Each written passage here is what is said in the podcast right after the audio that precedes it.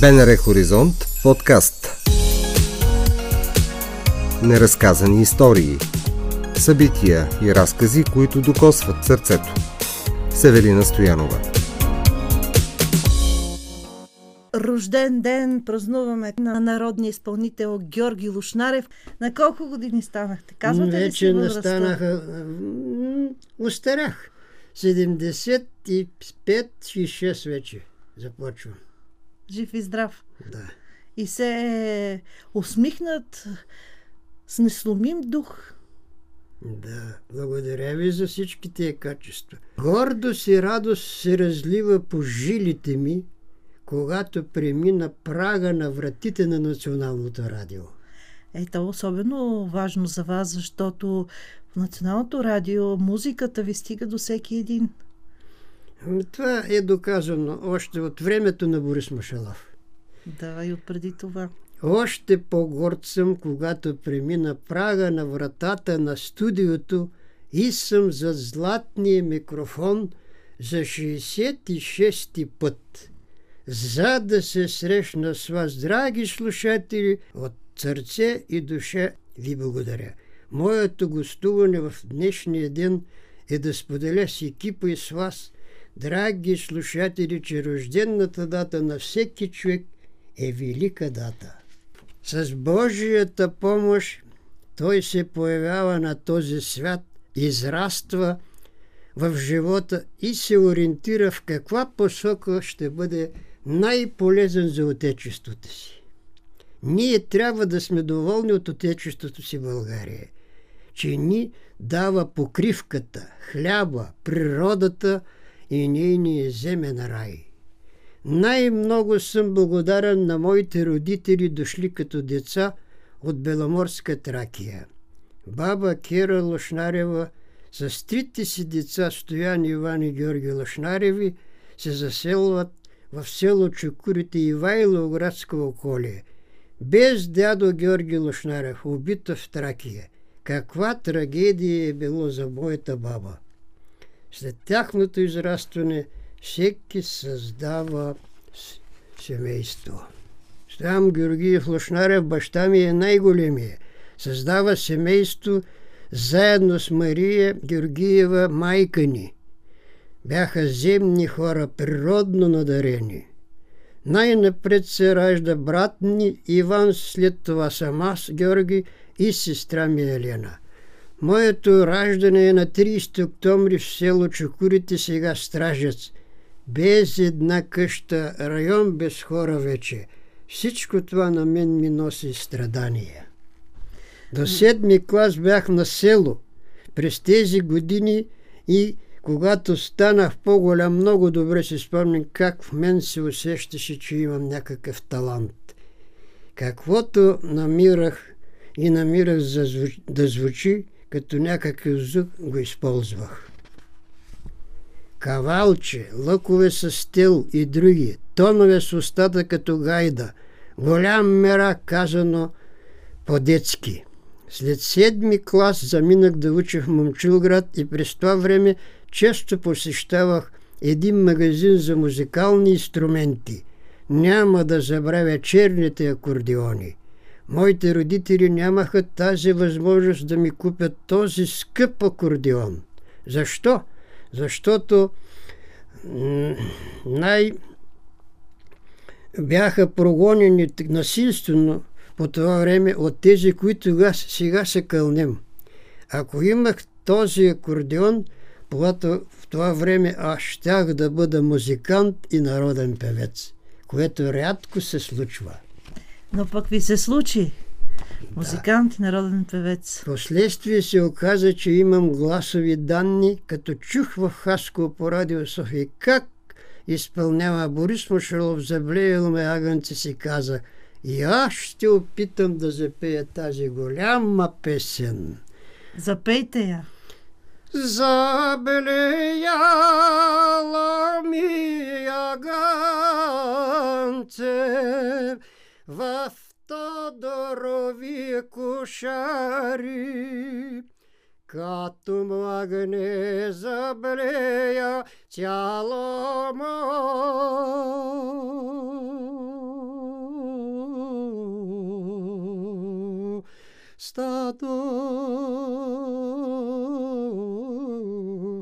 Разбили този момент започнах да изучавам подробно неговите песни.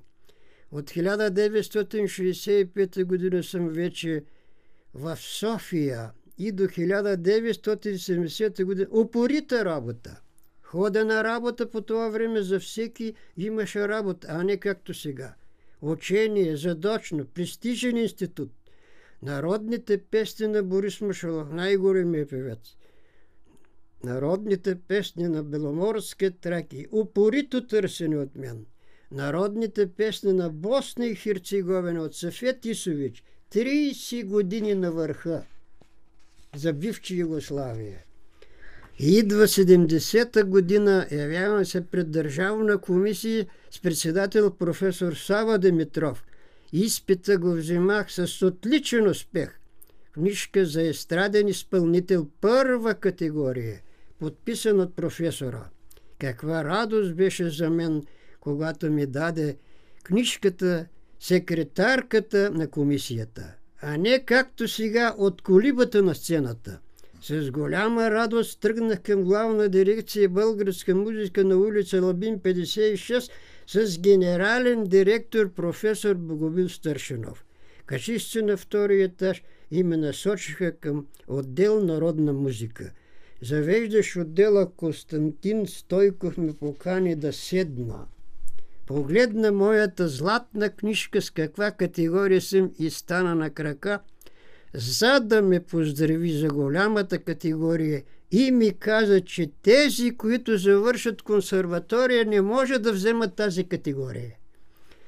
Може, моите поздравления имате от мен. Желая ви успех на сцената. Вие ще бъдете назначен към група Шаренгердан с ръководител народният певец Павел Сераков.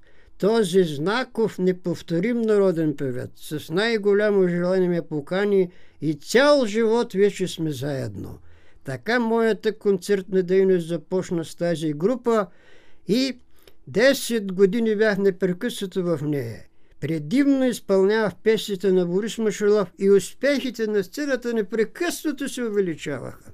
Когато обиколи цяла България и след това повторно обиколка в дадено село или град, публиката винаги ме бесираше, скромно да кажа, станах любимец на хората. Които още ви обичат. След 10 години Павел Сараков прекрати концертната си дейност. На мен нищо не ми оставаше, освен да създам нова група на име Иглика. В нея участваха Верка Сидерова, Валкана Стоянова, Йорданка Илиева, музикантите Венци Първан, Никола Колев – големи имена в народната музика. Днес само Верка Сидоро е жива. Всички други не са между нас. Бог да ги прости. След група Иглика създаде група Музикален колорит. Освен големите имена в народната музика, участваше естрадната певица Мария Нейкова. И тя вече не е между нас. Бог да я прости. С тези две групи работехме до 1991 година и още 2-3 години с фирми, създаден по това време, където нямаха нищо общо с главна дирекция българска музика.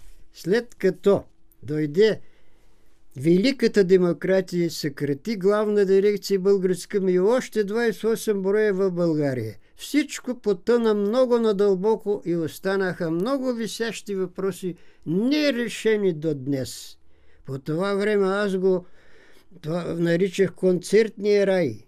Към отдел народна музика имаше около 18 групи. Освен естрадните, всички бяхме там. От една врата влизахме и излизахме.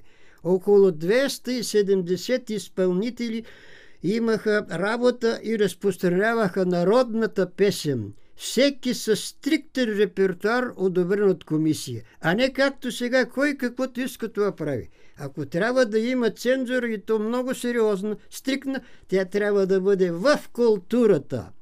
Драги слушатели, споделям с вас каква публика, букети, цветя за награда. Накрая ставане на публиката на крака. С бурни ръкопляскания, елате пак, елате пак. Това беше, не беше ли от българско по-българско, драги слушатели? Винаги съм бил финансов отговорник на групите, много добре знам каква, какви данъци и пари сме внасяли в държавния бюджет. От 1970 година до 90 и малко по-нагоре, за мен мога да споделя с вас по документи, че съм изнесъл повече от 10 000 броя концерти в България. Един има повече от мен, народният певец Каню Бедров. Повече от 15 000. Каква огромна работа сме извършили по това време на културния фронт. Това е накратко, което мога да споделя с вас, драги слушатели. Народният певец не се определя по политически награди, а от неговите почитатели. Важно е да изпълнява народните песни емоционално, разтърсващо, облагородяващо, да показва талант, да бъде син на своя народ. Повече от половин век нося в сърцето си тъгите и възторзите на Беломорска Тракия и големите героични подвизи и дела на великият капитан Петко Войвода. Искам да ви прочета написаното за Беломорска Тракия. Аз не те питам, Тракио, какво си ми дала, а искрено се гордея, че съм потомък на твоите деди и че мога от сърце и душа да те даря и поздравя с пестите на моите деди. Георги Лушнарев е с нас, народния изпълнител от Беломорска Тракия. Неговия лик вече е увековечен. Кажете къде и кой ви нарисува? От години наред насам голям художник от Пловдив, казва се Стойко Гагъмов, обича много народната музика и обича народните певци, но оригиналните народни певци. То, с който може да създава народни песни. Като Борис Машалов, като Сираков, като Иван Кирев. Хайде мен да не се слагам хората да кажат за мен. И следи така този човек тези неща и ме намери в София, в моя музей, донесе нарисувана снимка на Борис Машалов, на мен заедно с Борис Машалов – и отделно на мен отделно. И освен това отделно на самия Борис Машалов с калпак на времето в народна носия. Така че този художник, като дойде при мен, се запознахме и, и изяви желание да нарисувам мен в моето село Книжовник на стена, на стена, на читалищна стена, нарисува Петър Жеков, големия футболист с три е, златни обувки и аз с четири златни медала капитан Петко Войвода.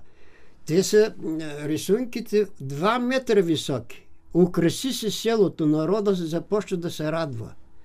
Така че той по, появи желание за село Нова Надежда, където е родното село на Иван Киров, на големия музикат. Тези дни, вчера, не другия ден, завърши рисуването, като нарисува Иван Кирев в същия размер и мен аз как изпълнявам за Блейло Агънц. За капитан Петко Войвода песен специално от Много вас. Много песни имам за капитан Петко Войвода. Хайде да не кажа голяма дума, аз съм единственият професионален народен певец, който възпявам Беломорска Тракия – нейните войводи и най-вече великият капитан Петко войвода. Запейте вашата песен за капитана. Капитан Петко дохожда на Кърлънгъчка планина, пригоче при Юлдашина, пригоче при Юлдашина. Много важно е за вас родното място – Заповядайте село Книжовник. Всяко лято сте там. Какво правите? Я кажете. Не, то не ми е родно село. Родното ми село е село Чукурите, Стражец Ивайловградско. Когато са дошли нашите от Беломорската ракия и са се заселили там, и аз съм роден в 59-та година, нашите са се изселили от това село и са се заселили в голямото село на големия футболист Петър Жеков, село Книжовник. То е едно от най-големите села в Хасковска област. Е, стана родно и за вас. Е, стана родно, там. там имаме къща, имаме имот. Та се грижа за къщата и то в образцов вид не, но в приличен вид. И отглеждате какво? Отглеждам култури селско-стопански, отглеждам грозде, набирам по 7-800 кг грозде. И то сам самичък.